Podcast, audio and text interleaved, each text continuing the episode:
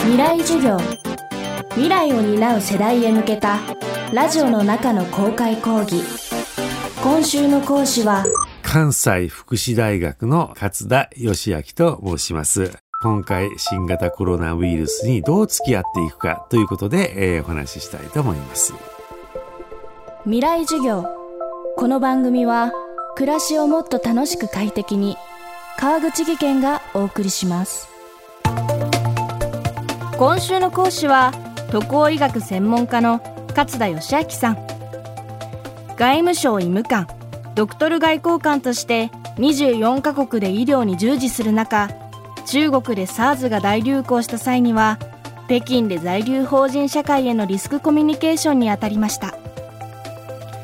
この時勝田さんは北京在住の医者からうつ状態の人が増えているという報告を受けています。今新型コロナウイルスの影響で仕事や生活に不安を感じている人も多くいます。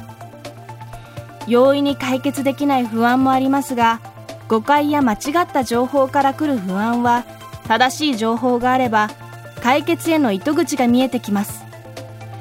それではどうやって正しい情報を入手すればいいのでしょうか。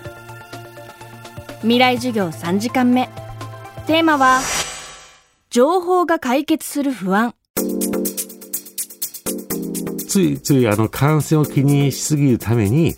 例えば自粛警察に代表されるようないろんな事象が起こります、ね。中にはそこからエスカレートしていきますと、人を差別したりということがあったようですけども、一つはやはり情報が不足している、あるいは自分が情報を取れてないということがあると思うんですね。ですので、その情報が不足していくことに対して、一つ私はあの政府に対してはリスクコミュニケーション、人に情報を伝えることがちょっとあまりにおろそかではないかということをいろんな番組で限定してるんですけれども、本当は行政にはですね、きちんと、例えば大阪で一番最初にあのクラスターが発生したのがアークっていうライブハウスでした。で、そこで、えー、大阪府はもうそれこに消毒したんだってまずは名前をはっきり出す。そしてそこを消毒したという事実をはっきり出す。そして、えー、だからもうそこへ行っても安全だというメッセージも出す。それから風評被害対策として大阪府のイベントをそこのライブハウスでやったんですね。まあ、そこまでセットできちんとやりました。えー、ですからそういった、えー、行政にも求めたいし、またそういうことをやっぱり要求していくということべきかなと思います。ただ、個人のレベルでもできることはありまして、例えば、あの、信頼できるサイトですね。ま、厚生労働省、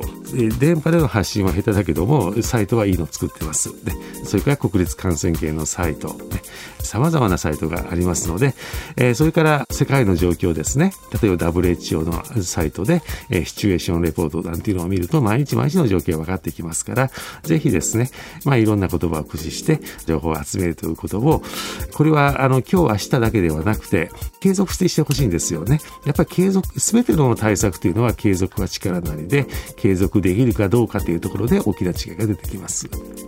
また、孤独は不安を助長させます。実際にこういう感染症流行の下でのメンタルということで、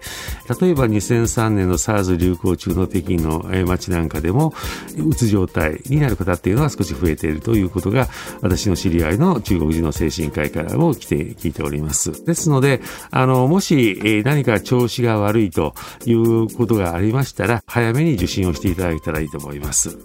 えー、そして、特に受診する、まずはしてみて、えー、そこで特にお薬を飲むレベルビルでもないですよと言われたら、今度はセルフケアになりますので、ということは、例えば、薬まで必要ない方につきましては、よくいろんな方とお話をすることがいいと思うんですね。今、幸い、あの、LINE にしても、あの、スカイプにしても、メッセンジャーにしても、え顔を見ながらお話をする手段というのが、非常に低コストでどんどんできておりましてますので、例えば、これまで、えー、あまり喋っていなかった人、例えば Facebook 等で見つけることができるかもしれませんね。えー、そんなところに、ちょっと急にね、お話をね、してみてもいいのかもしれません。それでも不安やストレスが解消できない時は、こんなセルフケアもあると勝田さんは言います。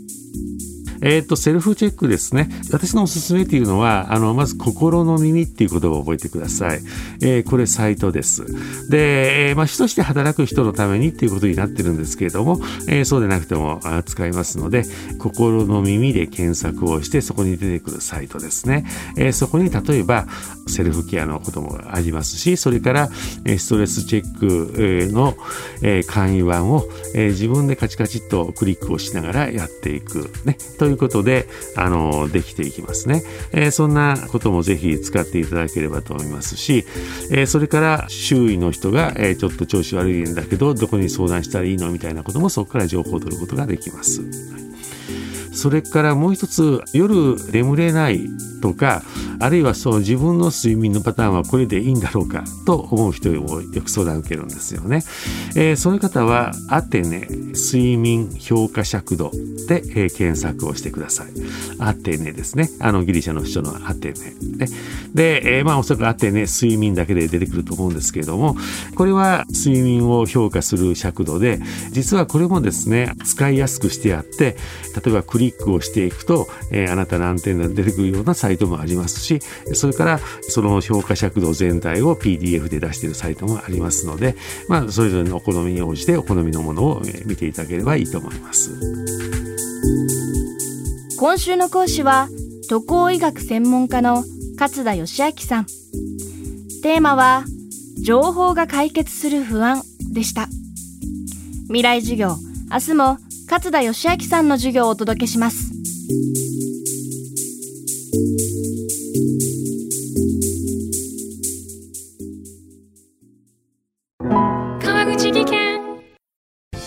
階段での転落大きな怪我につながるので怖いですよね。足元の見分けにくい階段でもコントラストでくっきり白いスベラーズが登場しました。皆様の暮らしをもっと楽しく快適に。川口技研のスベラーズです。未来授業。この番組は暮らしをもっと楽しく快適に川口技研がお送りしました。